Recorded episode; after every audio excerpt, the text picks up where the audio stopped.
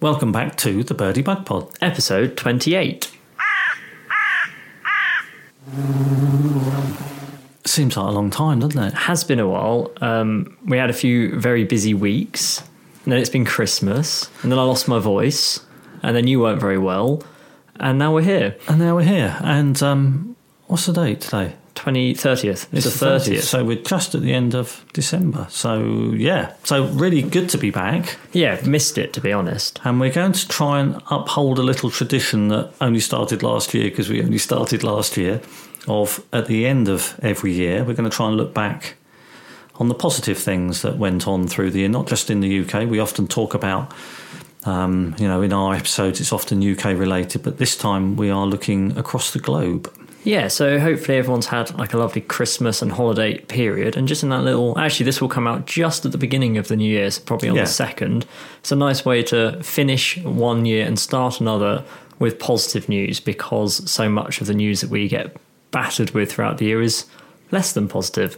Uh, Yes. So it's quite nice for us, and rather than focusing on a single topic like we normally do, to just research and not rattle through, but really highlight a proper breadth of positive environmental and wildlife and conservation activities that have sort of taken place. Yeah, and actually, when we decided to do this, we split the globe, the continents between us, and then when I started doing the research, I realised the scale of the task in hand.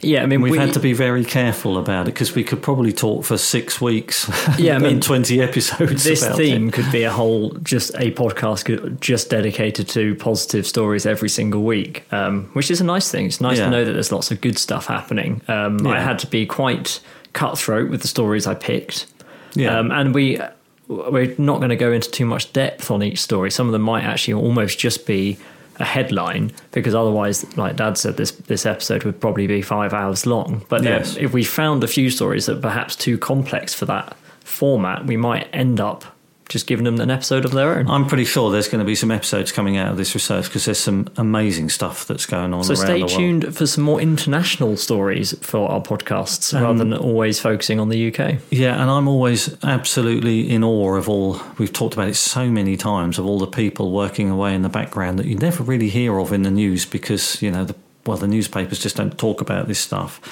And then you do the research and you realise the work that's being done to effectively save the planet that's the go- creatures that and the, and the and the wildlife and the biodiversity in the oceans that's going on that you just you never really read about until you do this kind of research. So it's been brilliant. It's been really good. It's been a nice Christmas activity. It's been really good, but we are going to have to do them a little bit like you know, little breaking news headlines. Yeah, it's like a news round. Yeah, and I Um, think also uh, be mindful of all of this information that we've dug out. Um, as much as possible relates to 2023. So the so the, you this year it's still this year.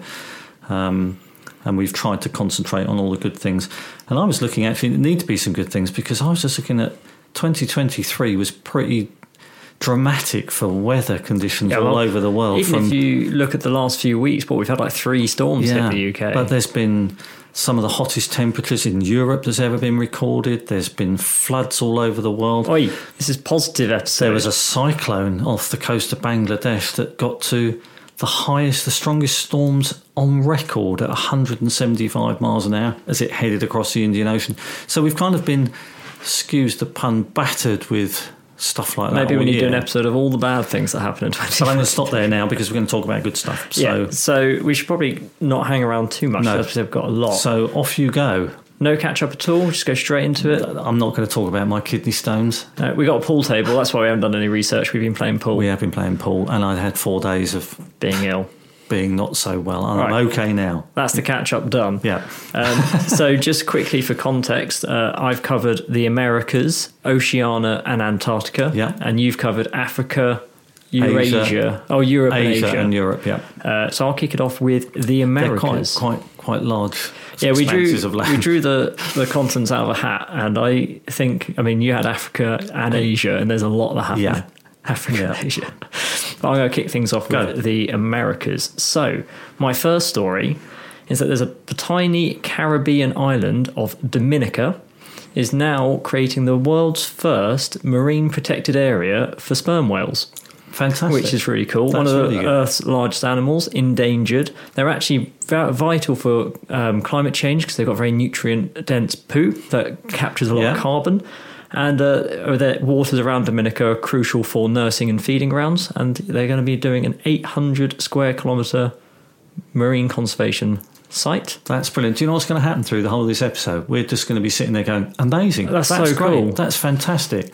Actually, if you watch Planet Earth 3, they did a thing in the last episode all about whale poo and how Yeah. good it is for the um, for as a as a carbon collector in the sea. Yeah, exactly. Um, Brilliant. So yeah, first ever marine protected area for sperm whales off the island of Dominica. Um, I guess we should have just sort of said we're going to try and do five or six. Yeah, five or facts. six stories We could have done fifty-six. I cut one of mine back from twenty down to about six. So we're going to try and do five or six from each continent, aren't we? At the moment, Yeah, roughly. Okay. Um, so yeah, sperm whales being protected, which is cool. Oh, just really quickly on that one. I know we said we are going to rattle through these. The the title of the article was the tiny Caribbean island of Dominica is treating sperm whales like citizens, and I couldn't find out any more information whether they're going to give them citizen like that sort of citizenship like some rivers have and stuff. I couldn't find out whether that was the case or whether they were just using it in a headline. It'd be really cool if it, if they were getting that sort of like sort of Yeah, yeah. rights. It becomes a quite Yeah. big thing at the moment. Yeah. Um, but if, regardless, big marine protected area. yeah, that, that wasn't particularly short. No, that's fine. That was one of my longer ones. Right, so shut up. it's exciting. I like whales. Uh, I've got. We've talked a lot about um, habitat fragmentation Yeah. on the podcast, and I've got a really cool story about lots of young people have planted a green corridor in Rio de Janeiro, um, which is essentially, obviously, they're seedlings at the moment Brazil. in Brazil. Most people should know that's in Brazil. Um, so essentially, the, they've planted a lot of trees, and it's going to connect two patches of forest together. Uh, the main purpose of this was creating a larger area of habitat for the golden lion tamarin, which is one of Ah, the most okay. endangered Yeah. monkeys.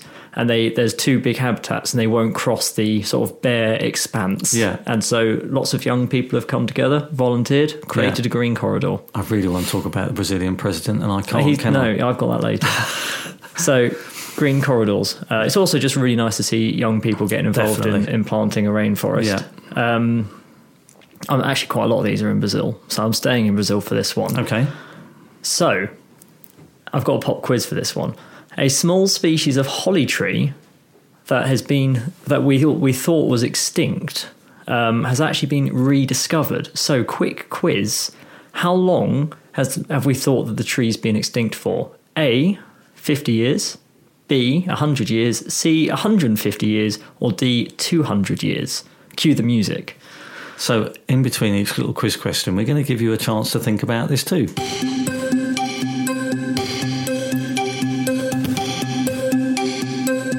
They can't see my lovely dance. It's a good job, I think.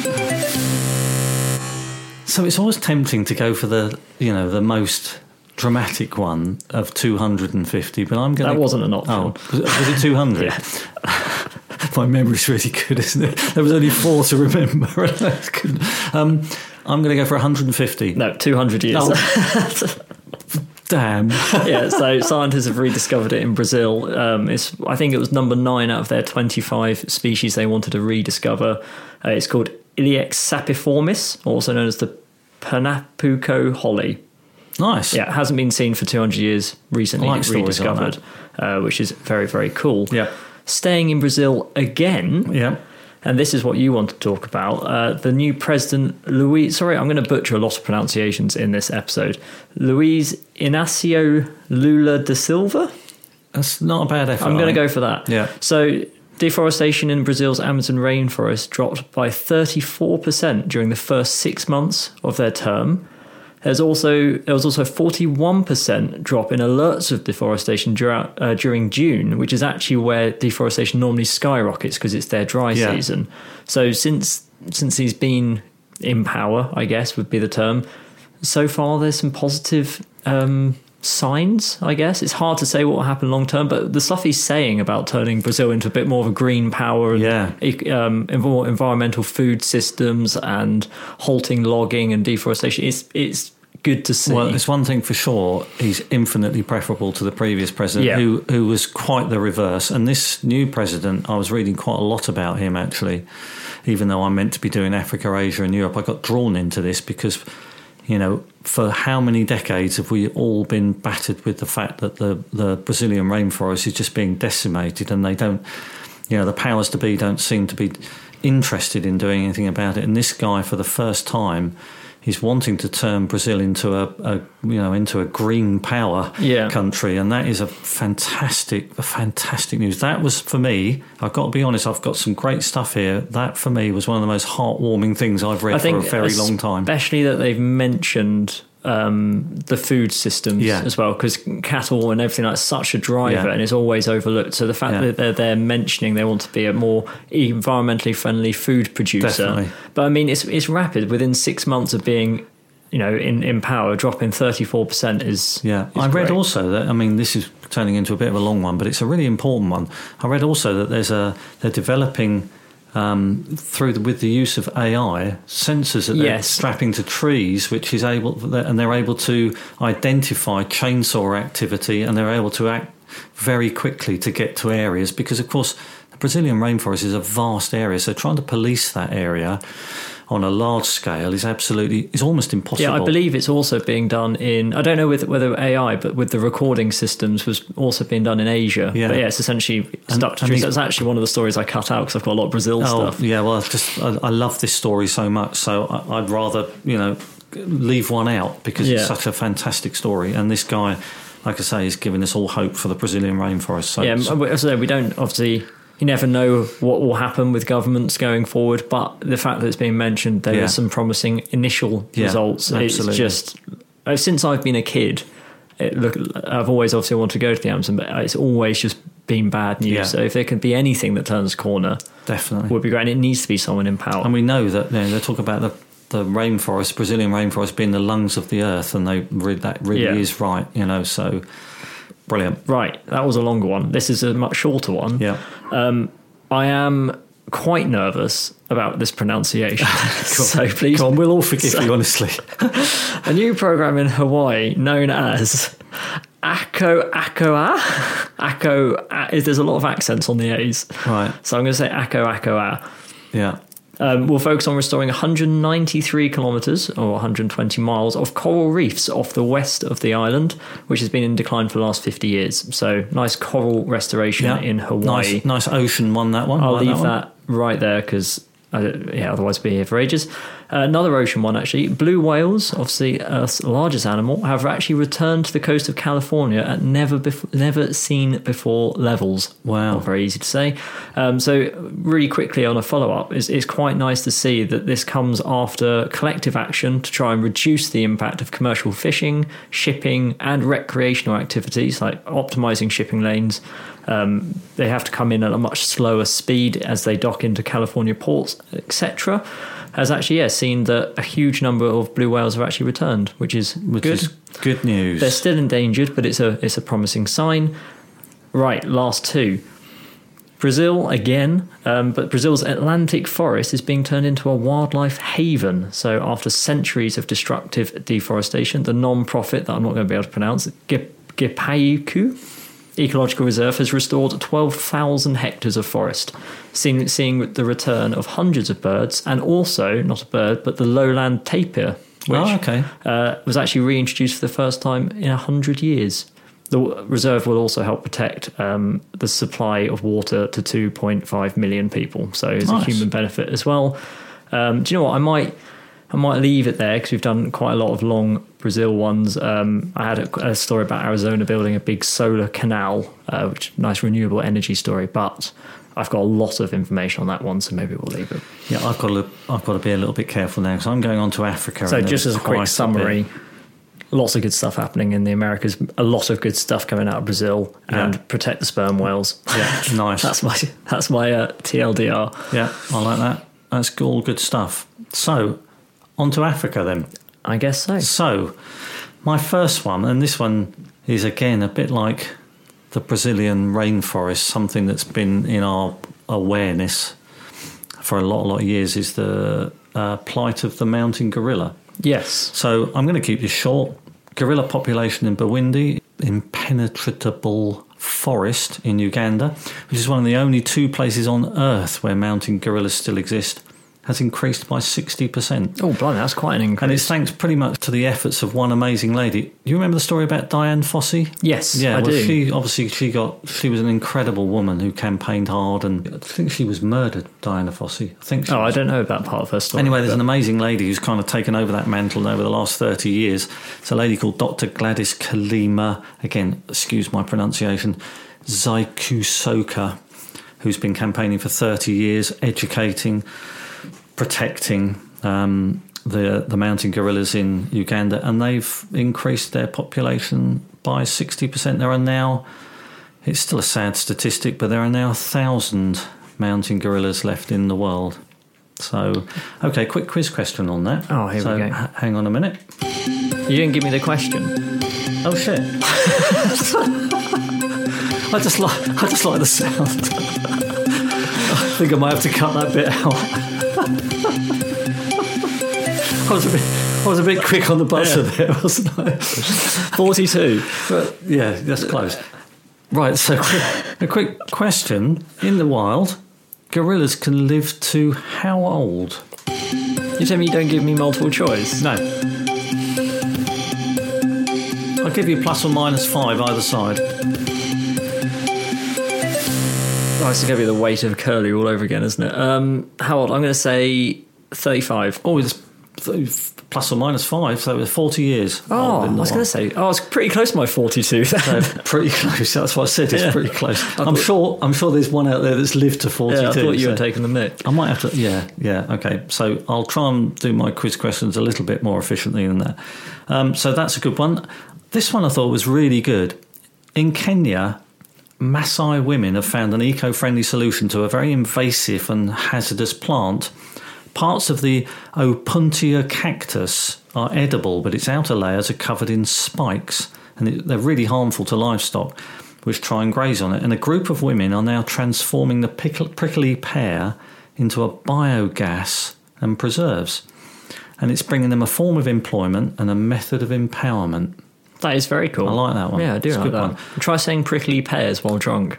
Yeah, it's not easy to say when you're not. So uh, there's another one. Um, I I really want to every time go good news, but I'm not going to. we should have done like a welcome to the Birdie Bug Pod good news of 2023 and with like BBC news Yes. round behind us. We should have done that, Yeah. shouldn't we? We didn't know, did we? No, I could have swiveled in my chair. Except your chair doesn't swivel. They didn't even know that. Okay, here's, an, here's another good one. Black rhinos in Africa are a really good success story, rebounding in the past few decades at a strong growth rate despite still significant poaching losses. So these two positive trends uh, demonstrate what humans will and can do when governments are committed, because it's the governments that's got Yeah. involved. And um, conservations, con- conservationists obviously have been battering governments for years about rhino populations and, and the threat to them. And finally, in Africa, it's paying off. No, that that's is a good to know. Um, I've got so much. Oh my god, I've got so much. See, this is another one that I really like, but it's a little bit of a longer one. Well, And- I had a and- longer one, so let loose. and I, really like this one because it it it kind of links. We talk and we've talked many times about habitat fragmentation and how incredibly dangerous it is for biodiversity. I think it comes up in almost every episode. pretty much everyone. Um, you know, we talk about climate change and everything, but a big factor of the decline of wildlife and biodiversity is, is down to habitat fragmentation.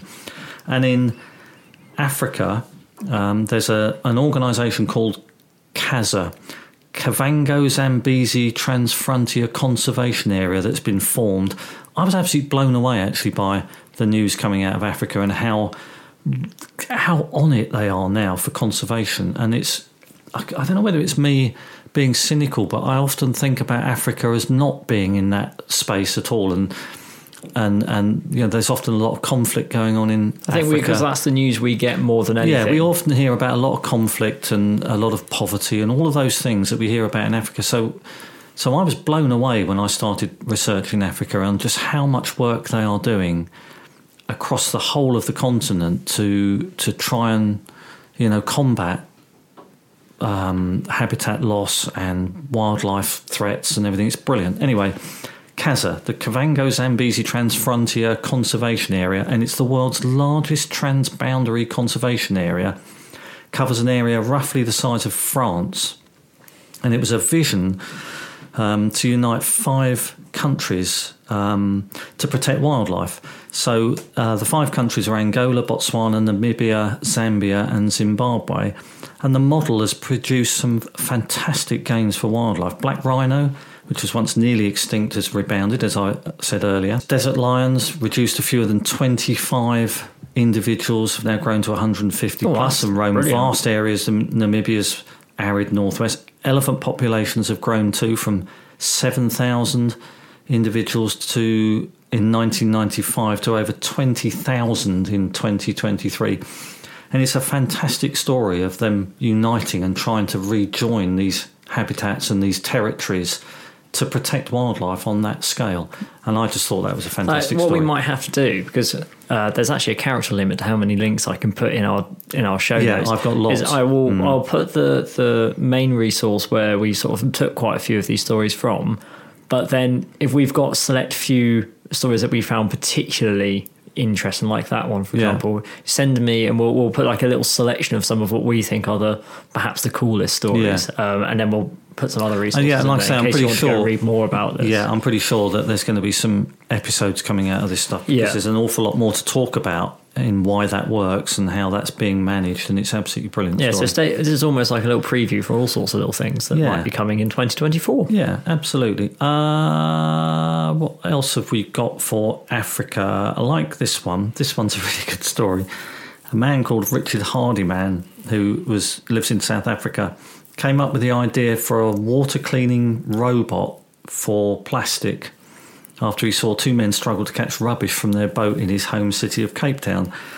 And he came up with a, a thing called Waste Shark, and it looks like a shark um, inspired by a whale shark's wide mouth, actually. And his robot that he's developed, and he's now got a company called RanMarine, it created this waste shark product, can collect 21,000 plastic bottles in a day Oh, that's out really of the cool. ocean. That's really cool. And I thought that was a really good thing. Um, what else have we got? Oh, I got another quiz question for Oh, Africa. there we go. Okay, Okay, I I better ask a question before I press the button. it would be good. Elephants. right? Yes. how many kilograms of forage and how many litres of water does an elephant consume in a day? So, how many Can I just kilograms of food? The fact that that's not multiple choice is is a crime. Okay. that is- Okay, I can make it multiple choice 'Cause that if is you like. brutal. Let's start off with how much, how many kilograms of food? no, it's fine. I'll do it without multiple choice. I'll do it. It's all Right. good. But I'm just saying that that's very multiple mean. choice is too easy, isn't it? So, Oh, you got it right, did you? well, you've got at least a one in four chance of getting it right. You haven't got hope in hell again. No, well, you, actually, you did well. You did well. Yeah, no, I got this. Right, so how many kilograms of forage and how many litres of water per day does an elephant consume?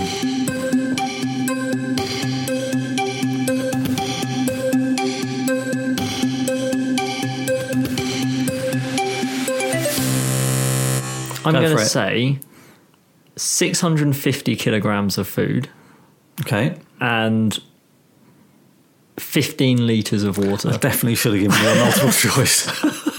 I definitely should. 15 litres of water. Well, I was, water. I was saying if we drink two and they're much bigger than us, Right. I've gone for 15. So you've gone heavy on the food and very light on the water. Okay. So it's 160 kilograms I need, of to, forage I need to up those per numbers. I day. Think. And it's 190 Bloody hell. litres. Oh, I shouldn't swear on the podcast, of but bloody hell. 190 litres. Well, they suck it up a trunk, don't they? Yeah, I mean, you can get a lot of water up a trunk, can't you? yeah. You know, it's more than a you know a litre bottle of water going up every time. Anyway, it's 100. I was quite surprised at that. 190 litres of water a day. So um, Okay, I didn't do so well on that one. Ask me more about Gorilla Age. I don't think we've done that one. Um, I could go on and on and on about Africa, but I'm actually going to leave it there. Okay, well, it sounds like lots of good stuff's coming out of Africa. Loads of good stuff. and I think it would be good to do some episodes on that. I, I would have liked to have talked about the fact that in South Africa, um, for the first time ever, in the first half of 2023, they've um, they've recorded an 11% decline in poaching overall for animals, which is great. That's also really yeah, good. it's a really good fact. Anyway, I'm going to stop Africa there. Um, really good stuff. Countries coming together to protect wildlife. Africa's on it at the moment in that respect. Gorilla population going up, rhino populations going up, and a plastic gathering Robot. waste shark robot. See, now what we need you to be like now, back to Matthew with the news coming out of Oceania. So now back to Matthew with brilliant positive news coming out of Oceania. Just quick- Matthew, over to you. Thank you for my colleagues in the studio. Um, uh, just as a quick recap of what Oceania is, um, it's apparently 14 countries that includes Australia, Papua New Guinea, New Zealand, Solomon Islands, Fiji. Uh, sort of that part of the world. So the the bulk of it is Australia, really, Yeah. and then lots of little ocean islands. Yeah. Um, so from that region of the world, you've actually ruined one of my pop quizzes for this section because you it. also saw the same Yeah. story. So I'm going to give you a really harsh one here instead. So another species that was thought to be extinct for over 50 years has been rediscovered in Australia. What sort of animal is it? Hit the music.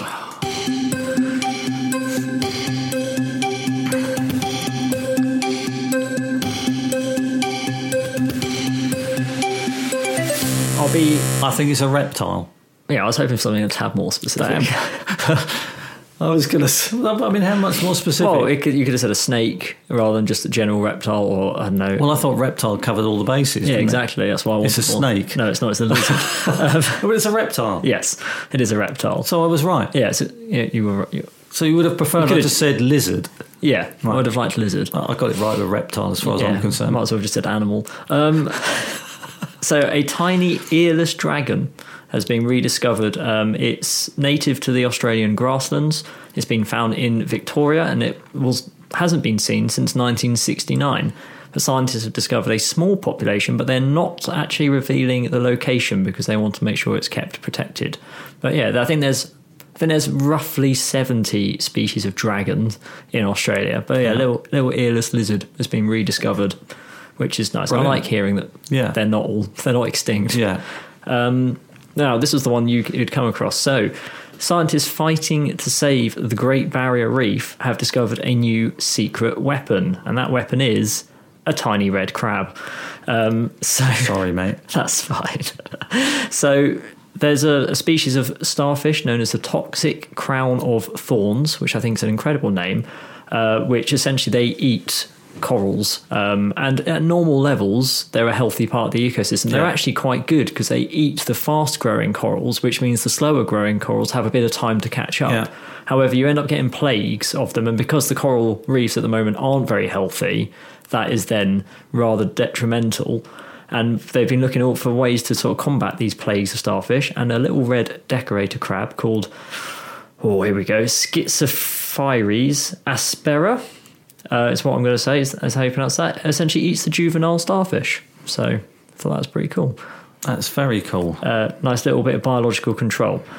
Still on coral reefs, but this time in the Pacific islands of Palau, uh, scientists have found they're becoming increasingly tolerant to thermal stress brought about by climate change. Ah, okay.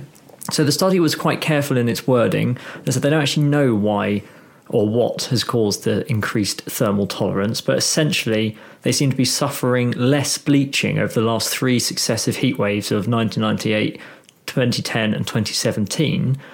Um, they very much said that it is not like a get out of jail free. They're not going to, you know, they might not keep up with the amount of warming that is currently Yeah. happening, but they are coping more than they were previously, which Fascinating. Hopefully, if nothing else, might give a little bit more time to protect them. Yeah. Um, so that's just So good. that's a- an example of nature adapting. yeah, it's an example of the resilience of Yeah. nature there, which I think is, is quite quite cool to see. Back to Australia, platypuses. Have been relocated to the Royal National Park in Sydney after they disappeared from that national park around 50 years ago. So it's a nice uh, reintroduction story. Uh, yeah, they're believed to have disappeared from the national park after a major chemical spill on the Prince's Highway in the 1970s, but numbers may have actually been in decline prior Right. to that. Uh, but a nice joint project from the University of South Wales and the National Parks and Wildlife Service and all sorts of other organisations have reintroduced five females along with a group of males to follow. It- Well, it said in the next few weeks, but it would be done but now.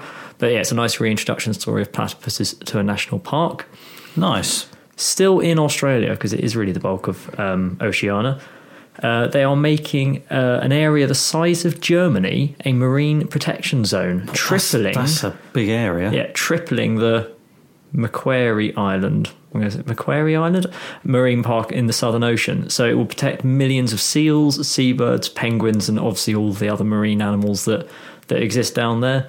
Um, and it will increase the amount of protector, protected area in Australia's oceans to 48.2%, or 388,000 kilometres. That's brilliant. news. So a nice another. I've just realised I've got quite a few marine protected Yeah, well, zones, but it's good to see the oceans getting that attention. No, well, that's good actually because you've got probably more marine stuff than I have. I don't have a huge amount. Um, mine tends seems to be a lot of land-based stuff. yeah, but, the size of Germany is that's huge. yeah, huge area of um, Fantastic. ocean. John, I'll leave Oceania there because there's five, I think, quite cool stories. Okay. Back over to you for what you doing next? Oh, Asia. Asia. So let's go straight into Asia. Pangolins. Do you want to tell me what a pangolin is? Yeah, it's a mammal Yeah. with a little armored shell, well, Yeah. armored plating. Um, Yeah, the most trafficked animal in the world. It is the world's most trafficked animal, They always stand like they're about to deliver bad news to a dark master. and it's and it's one of the most the world's most trafficked animals because it's covered in scales to protect. Obviously, it's a protection thing for the animal itself from predation. They're adorable. And it's been pushed towards extinction because of the demand for these scales, which has been used, is used in Chinese medicine. There, I've said it again. Um, but the Chinese government has recognised, and now for the first time, it's granted pangolins protected status, removed their scales from a list of approved medicinal ingredients, which is also a fantastic thing, and made it illegal to uh, to poach them. So, isn't that fantastic? Do you know what's nice? I think so often, it's not a bad thing, but so often our positivity, uh, especially at the end of episodes, is volunteers and small organisations Yeah. doing good stuff, which is obviously vital. But quite a lot of these are governments finally catching up a little bit. Absolutely bang on, man. And it, it is nice Yeah. to. Well, it's always good to say, look at all the volunteers planting trees. We need volunteers planting Yeah. trees, but for the big stuff, Yeah, and we obviously need. a lot of the organisations are NGOs, aren't they? They're non-government Yeah. And they'll be organisations. they'll be involved chatting to governments Yeah. as they always are. But it's nice to see some stories of of governments banning poaching, increasing protected zones, reducing deforestation, and the, the powers to be Definitely, actually because- doing something. Yeah, and we've said this again many times. As individuals, we can't. We can we can campaign, we can shout, we can plant trees. complain, uh, we can do our bit on our level, but we can't change the law. Only governments can change the law on on how we manage these things, and it is it is so And refreshing. obviously, it's important to note that most of the governments won't start doing these decisions without all Without the campaigning yeah, and the passion of the volunteers and NGOs. So, But- U- UK government, are you listening to this?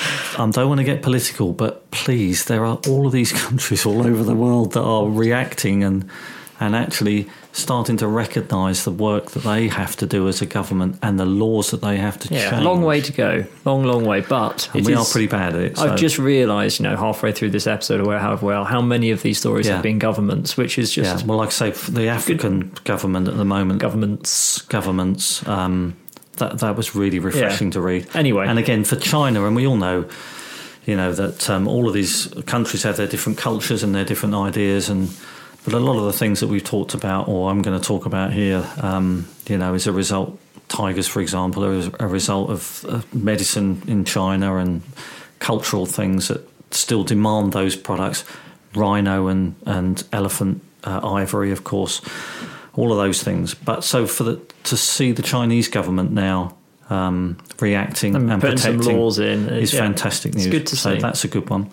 Um, India says it now has almost a third more tigers than it did four years ago. Oh, that's quite. That's quite. And that's an, uh, I was again really encouraged by India. India's government is reacting um, and starting to recognise that they have to protect habitat and reconnect habitats, and lots of conservation efforts going on. Here's another one, for example India's greenhouse emissions rate dropped by 33% in the last 14 years, and that's only been studied this year. And that statistic has come out this year. But again, they're reacting and they are Yeah, starting again is to do stuff. that- incredible to see from a country that's arguably still pushing that level of um, sort Absolutely. of industrialization. Absolutely. So there's some really encouraging things uh, coming out of Asia. Um, I really like this one as well. The end of 2023 marks the end of a restoration project turning an oil palm plantation in Borneo back to forest habitat. It's called the Genting Wildlife Corridor Reforestation Project. It began back in January 2019 and it's completed at the end of this year. And it covers an area of 44 and a half hectares. Incredibly, 70,000 trees were planted in this project, led by an all woman team and lots of co funders and, and funding support. But to see oil palm plantation turn back to forest, that's a great Yeah, thing. that is a it? lovely story. That's a great story, isn't it? I liked that a lot. Um, oh, I've got another quiz question for you. Oh, here we go. How many rhino species are there?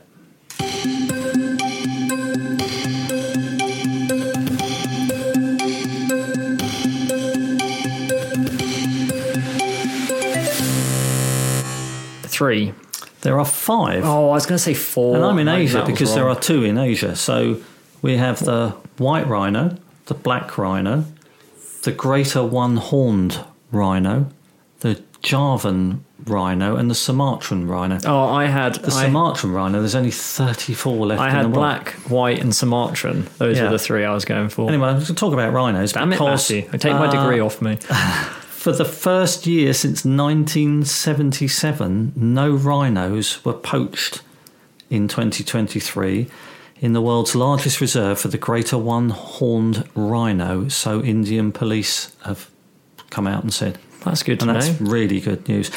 Um, local police said that 58 poachers were arrested last year, and conservationists and again the governments involved have been working really hard to protect these animals. Brilliant. Uh, see, this is India again. India is building what will likely be the world's largest renewable energy project. It's rising from a bare expanse of a large salt desert uh, that separates the country from Pakistan.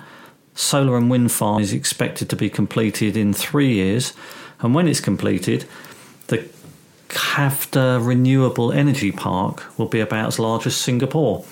Spreading out over 726 square kilometres, it will supply 30 gigawatts of renewable energy annually, which is enough to power 18 million Indian homes. That is incredible. What a great story. is really so, good. India, Doing good things. like Africa, they're on it. Right, so what else have we got? Oh, I like this one as well. The Borneo Orangutan Survival Foundation on the island of Borneo, of course, is currently running the largest ape conservation program in the world. We hear a lot about the plight of the poor orangutan. yeah, my friend's in Sumatra and he's seeing them at the moment. Yeah, I think there's been uh, various programs um, uh, on the TV about the plight of the orangutan and how um, habitat and deforestation deforestation is is just uh, putting them under so much pressure. But this Orangutan Survival Foundation, I say the world's largest ape conservation program, has had some amazing achievements. 34 wild born babies, 515 orangutans released into safe forests, and they have secured under their own control and ownership 465,225 hectares of rainforest And that is impressive. protect these orangutans. So that's a really good one. Um, Indonesia has published a climate mitigation plan to protect and rehabilitate the country's seagrass meadows. We did a thing about seagrass meadows. we did a whole meadows. episode on a whole seagrass. episode, Go listen to it. and, um, which is an amazing Yeah, it is an um, incredible habitat, habitat. and ecological Um, resource. And the Seagrass Blue Carbon Mitigation Action Profile is a five year plan for marine policies which will act as a roadmap for the monitoring and restoration of the ocean ecosystems such as seagrass meadows, mangroves, and coral reefs. And this is in Indonesia. And that's brilliant. Uh, record numbers of the olive ridley turtles uh, have been recorded nesting in Bangladesh. And the increase follows conservation efforts by the government, NGOs, and local communities. Isn't it incredible what can be achieved if you can actually get a government to work alongside those Yep. Like NGOs and local communities? It's, almost like the people who can make the laws can make a difference. absolutely brilliant. So yes, um, Lots of good stuff coming lots out of of stuff Asia. coming out of Asia. Um, heartwarming stories coming out of Asia, but also uh, recognition of what we just said. When governments actually act, things happen. Yes, it's just obviously you have to hope that it pr- happens over a prolonged period and it continues to happen. Yeah. Now over to you because I know you've got extensive good Oh, news yes. about Antarctica. So when we drew the names out of the hat, you know, you could argue that you got more to research because Africa, Asia, and Europe are quite large. Obviously, America's large, but then it's predominantly Australia's my other one, and Antarctica is is notably a lot smaller than Africa. Um, now, I had a bit of a struggle. And perhaps this will be an episode in the future. Um, but Antarctica is not doing very well. So stay tuned for that cheery episode. Um, you did manage to scrape a few I've out. managed to scrape a couple. Yeah. Um, so apologies, it's not if it's it's not quite as uh, extensive as the previous one. So However, it's still important. it's still important, Yeah. and I have some things to say. Um, I'll start off with the the. The, the odd one out, which is um, this year the Antarctic Treaty met again, and delegates have reconfirmed the ban on commercial mining in Antarctica, which means they're going to continue the ban of not extracting any fossil fuels or anything like that from Antarctica, which is obviously very That's important. thing, yeah. And they've actually recognised that emperor penguins face extinction risk due to the loss of sea uh, sea ice and essentially rising sea temperatures. So the the plight of the emperor penguin has been recognised as quite an important thing Yeah. that people need to uh, put some real effort into uh, into trying to save. But it's good to know that, at least the the ban on mining is is continuing. Yeah. Uh, now So that's one good positive. Story. Now the other two are, are positive, but they're not like um, legislation changes. I've got two stories of new species being found in Antarctica, and actually, there's a lot of discoveries going on in the benthic community in Antarctica. That's like the sea floor. Yeah. Um, and there's, I imagine, a huge amount left to be discovered in Antarctica's uh, sort of benthic habitats, which, if nothing else, is, is a reason to conserve them. So, I'll start off with the new species of feather star, which is named after a strawberry. And here is a quiz question for you. Pop quiz How many arms does the new species have? A, 5, B, 12, C, 20, or D, 27?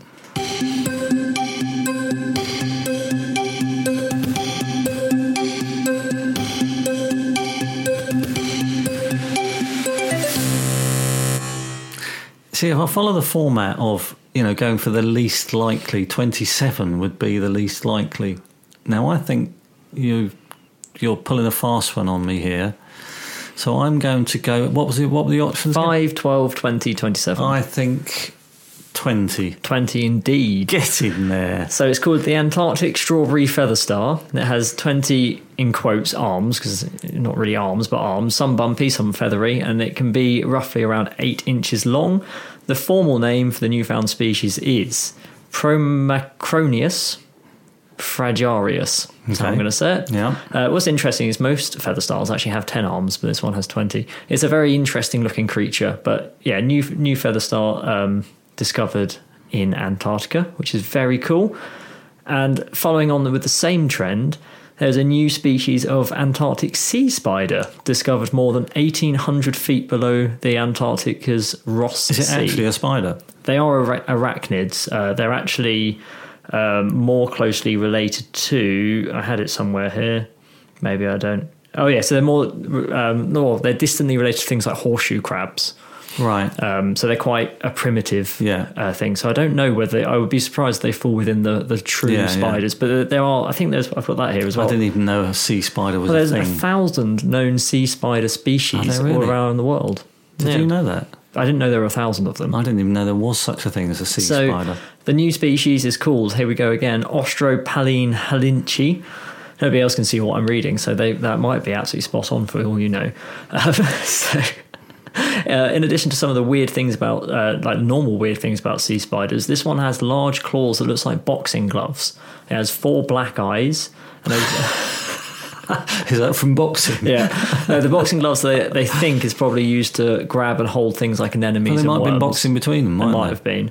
Um, only about 0.4 inches the body, but the legs are about 1.2 inches. So they're quite spindly looking. Uh, you can actually get sea spiders in the world that grow to almost two feet. So Wow. that's pretty cool. Uh, so yeah, new species of, of sea spider with, Okay. with boxing gloves. Now those were my two proper 2023 stories. I have cheekily cheated and grabbed a 2022 story. It Just sounds like you needed to because cheat on this. yeah, Antarctica's sad. Yeah. so um, there was actually a bit of a a comeback for the fin whales in, in Antarctica, which is really cool. So this is a 2022 story where a um, I think there was a research vessel observed 150 of fin whales coming together and feeding, and they called it a feeding frenzy, Yeah. which used to happen quite a lot, but hasn't happened for a long time. Uh, I didn't realize they're the second largest whale in the world. Um, and it's one of those sort of glimmers of potentially uh, signs of the population rebounding after really struggling with hunting and, Yeah. and stuff like that. So I, there, I couldn't find, I did try, I couldn't find a 2023 Right. update for well, the fin 2022 is near enough. for the fin whale uh, population. Yeah. Um, but it does look like they might be turning a corner Yeah. as there's been so many restrictions on their hunting. Yeah. But that um, unfortunately is all I have for uh, for Antarctica. So we've got It's never going to go well, that one. No, we've got the. I was um, hoping you were going to come in and say, you know, the the ice cap has increased in, No, you know, it's it's it's record low record levels. record population of polar bears have been recorded. Polar bears are in the Arctic. oh, they're not there at all. no. If you actually, I'm pretty sure, and I can't remember what language it is, but Arctic means bears and Antarctic means no bears. Oh, is that right? Yeah, and it's one of those things where it's like the most human thing. Oh, look, there's bears. Oh, there aren't any bears here. That's what they've named it after. It means bears Oh, and no bears. So that t- tells you I have absolutely no knowledge. So you get penguins in Antarctica. Antarctica, Yeah. bears up in the Arctic. Um, no, it is all record low sea ice, bird flu, and terrible things that are happening. Right. So we'll keep it positive. New feather star, new sea spider, and still a ban on mining. It's still positive stories. But that is that's me, I'm afraid. Right. So over to you for Europe. Well, there was quite a lot on Europe, and I had to be, again, very careful of the fact it wasn't all UK based. So I went off looking for all sorts of stuff. Um, but I am going to start with a UK story that is very close to my heart because it's an incredible story. And it's just going to be two lines of heartwarming joy for me in particular. For the first time in over 240 years, a white tailed eagle chick successfully fledged a nest in the wild in 2023 in the UK, which was much earlier than expected. Um, the the nesting site was kept very very secretive because uh, there's been even now with the reintroduction of white-tailed eagles, which have now come into the southeast of England, there have been some fatalities through poisoning and persecution, And people collect eggs. and people collecting eggs. I'm not sure that's been so relevant recently with white-tailed eagles. It's actually been poisoning that's killed a few. There's one that was found in Dorset. Anyway, that's bad news. But this is a this is amazing news. Um, first time for 240 years, a white-tailed eagle chick has fledged. It was a very long two lines. Yeah, well, But that is fantastic. to fantastic It's news. brilliant. So uh, that's a good one. Um, I like this one because this one's quite close to our heart. Again, it's a bit of a UK based one, but Edinburgh has become the first European capital to endorse a plant based diet oh, that is to cool. tackle the climate emergency. The City Council has signed onto the Plant Based Treaty, which is an initiative which aims to reduce greenhouse gas emissions from animal agriculture. And the treaty could eventually see the council introducing some carbon labelling on menus and transition to more plant based meals in schools and council buildings, which is very close to our heart because we are both plant based. And um, I do. I do recall. I can't. It might have been plant based news. Uh, some outlet did a like 2023 ranking of the most vegan friendly cities. As in, if you go there, how easy is it for you to eat and and live Yeah, vegan. yeah. And Edinburgh always comes high up alongside like London, Bath, Bristol, and Brighton. Edinburgh is always up there, so that that does make sense. But Yeah. it's great to see. Yeah, no, really good to see. Uh, loads and loads of good stuff coming That's out. That's good. Do you want me to leave? And you Oh. just Uh, I liked this one actually. France bans wild animals in circuses. oh, I saw that because they're using like um like holograms as Yeah. replacements, aren't they? After many years of campaigning, France announced that it will introduce a ban on the use of wild animals in circuses, and it's also signalled an end, which is also brilliant news, of keeping dolphins and orcas in captivity. No, for, that is good. You know, for entertainment. And they've banned mink farms as well for the first time. what in France? Yeah, in France. Oh, that's good as So well. that's a good one. Over the last 10 years, the number of wild European bison has increased from 2,500 to 7,000. Oh, I'd love to see a European and bison. it is the largest, Europe's largest land mammal. yeah, that makes sense. I, I would love to see one. They're and it really goes from strength to strength in in Europe, which is also a great thing. They are mighty Um, creatures. Nice one coming out of Spain. A really important bird habitat might be saved with a new agreement to protect other wetland. The Doñana Park is one of 16 national parks in Spain, and it's a really precious wetland and UNESCO World Heritage Site. And Spain now, and it's a really important place for migratory birds and endangered species such as the Iberian lynx. And it's been under threat from agricultural demands as ever um, over the last 10 years or so. And for the first time, the Spanish and Andalusian governments have come together, signed a joint agreement to abolish the destructive agricultural methods and invest 1.4 billion euros to support sustainable farming and protect this incredible wetland habitat. That's a really good thing. Um, uh, what else have we got? Uh, oh, this is a good one in in Europe.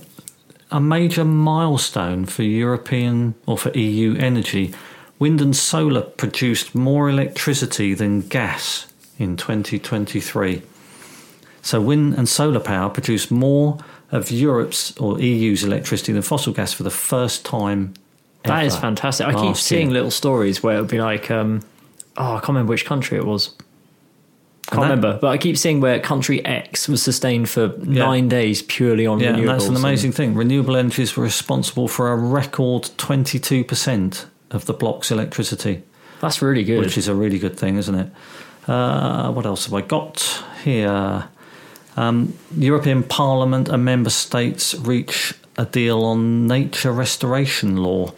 The nature restoration law will, which will require member states to implement measures to restore nature on at least 20% of the union's land and marine areas by 2030. Nice to see a shorter deadline. Yeah, and ecosystems in need of restoration by 2050. Let's hope they hit those targets. But it's really nice to Yeah. see it not being oh by twenty seventy or something. Yeah, exactly, and that's all it requires. It's a, now a law. Let's just hope. Let's hope they make it. But that's a, We know they make these laws, and they often don't.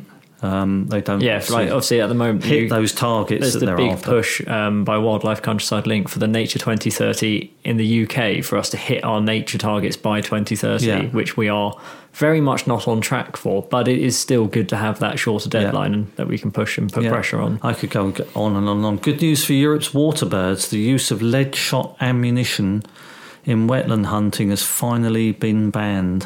It was banned in February 2023, actually. Terrible thing, lead shot. Uh, for Be nice just to ban the poisoning. shooting, but we'll Yeah, take the it ban would- the lead shot. Yeah, it would be really nice to ban the shooting completely. And then I wanted to finish. I could go on and on, and again, we will. I'm sure there'll be lots of episodes coming out. There's of all quite a few things I would because. There's lots I'd like to talk Yeah, about. even some of ours that were supposedly two lines that ended up being longer. That there are quite a lot of details that we really had to skimp out, Yeah. um, and it would be great to talk about. I just properly. wanted to talk about Lundy Island to finish off. Lundy Island's just off the Bristol coast, I think, um, North Devon. puffins. Yeah, in 2000, there were only 13 puffins left on Lundy Island and very few Manx shearwaters, which is another uh, endangered bird, seabird on the brink of extinction. Um, there were only about 600 left in 2001. And in 2006, they started a project to eradicate rats and vermin from the island, and rats They take the chicks and things. they take the they? ground nesting eggs and they take the chicks, and they were responsible for a huge decline in seabird numbers. And that project's been ongoing, and then and now for the first time, 2023, they've done redone the uh, the monitoring and the counting. There are now 1,335 puffins recorded, 25,000 manx Oh, that's sheer brilliant. waters, and upwards of 40,000 seabirds now call Lundy, Lundy Island home. Um, and it's a, the surgery numbers are combined due to a combined efforts from Natural England, the Landmark Trust, and the National Trust, who have worked so hard and poured a lot of funding into that project. And now Lundy Island is just a seabird emporium, That's brilliant. which That is is really good. Which is really good news, and I'm going to finish on that one because that one's really close to my heart again. Uh, being a bird photographer and passionate about bird conservation, as I am. Well, Um, I could talk about the beavers returning to London. To be fair, February 23, about but we covered that, which I thought was a great story, though. yeah, we've had water vole reintroductions. Yeah. Um, there's a Galapagos Darwin bird that's going extinct, but we've got three new chicks this year. There's loads. I could Loads I actually. Do you know what? Having having berated the UK government quite a lot in some of the episodes we've done And out of previously to this. I'm going to finish off on one positive UK government uh, directive that housing developers in England now, and this was made law apparently in 2023, will be required to create mini wetlands on all new developments. That might be a pond, it might be a little uh, wetland, you know. Uh, area of grassland or whatever, but it is now law, and the UK government announced this uh, in 2023. It was a policy win for the Wildlife and Wetlands Trust, which has been campaigning against for the government to do this for so long. In 2023, they've now made it law. That is good. So, and I did. I think I might have mentioned I did a biodiversity Net uh, gain. in planning. Oh, yeah, net yeah. gain in um, article for the RSPB. There's been a lot on BNG this year. Um, and they have made it law that every development has to show a net gain of 10% of biodiversity uh, in all developments. Um, and that's obviously part of it. And this article that I wrote, part of it was talking about creating wetlands and ponds and lakes and whatever within a development if it's suitable to do so. But they have to do it now by law. Yeah, so I'm going to finish good. on that. All right. Well, hopefully everyone's enjoyed that rapid. Actually, Yeah. I don't know how long it's taken, but a rapid run through of some positive wildlife conservation and nature stories from 2023. Yeah. We will undoubtedly be doing this again at the end of 2024, and we'll hopefully have just as much difficulty cutting down how many stories we have Well, to tell. let's hope we've got as many, if not more, positive 'cause stories. That is one of the nice things that has come out of research this podcast was it was not apart from Antarctica, it was not a scraping of the barrel. No, it was, if no. anything, we could have been here all day. Yeah. Um, so hopefully you've enjoyed. It's like a different format rather than one topic. We've we've taken turns to go through things supposedly quickly. Um, hopefully you've enjoyed it as a nice way to end the year and start the new new year. And uh, thank you to everyone who's listened to any of the episodes throughout 2023 because it's been great fun recording them. And I'm looking forward to all the ones we've got to do next year. Yeah, we've absolutely loved doing them, and we will no doubt love doing them all through 2024. There's some, we will list some uh, some websites to look at if you want to. Yeah, I'll stick some good resources There's in the show notes. fantastic websites with In case you want an extra dose of positivity. Yeah, and uh, again, thanks very much to everyone who's listened to the to the podcast and supported and said nice things about us, and that's been absolutely brilliant. Um, have a fantastic new year, um, and we will catch up with you very early January. Yeah, actually, to be fair, we're really bad podcasters because we should say, please do leave a rating on Spotify, leave a review on Apple, and ping us any comments uh, over on Instagram if you'd like to get in touch. So, like, review, and subscribe, as, as proper influencers would say. um, but yeah, have a good new year. Yeah. We'll see you in Yeah, 2024. thanks very much. Bye. Bye bye.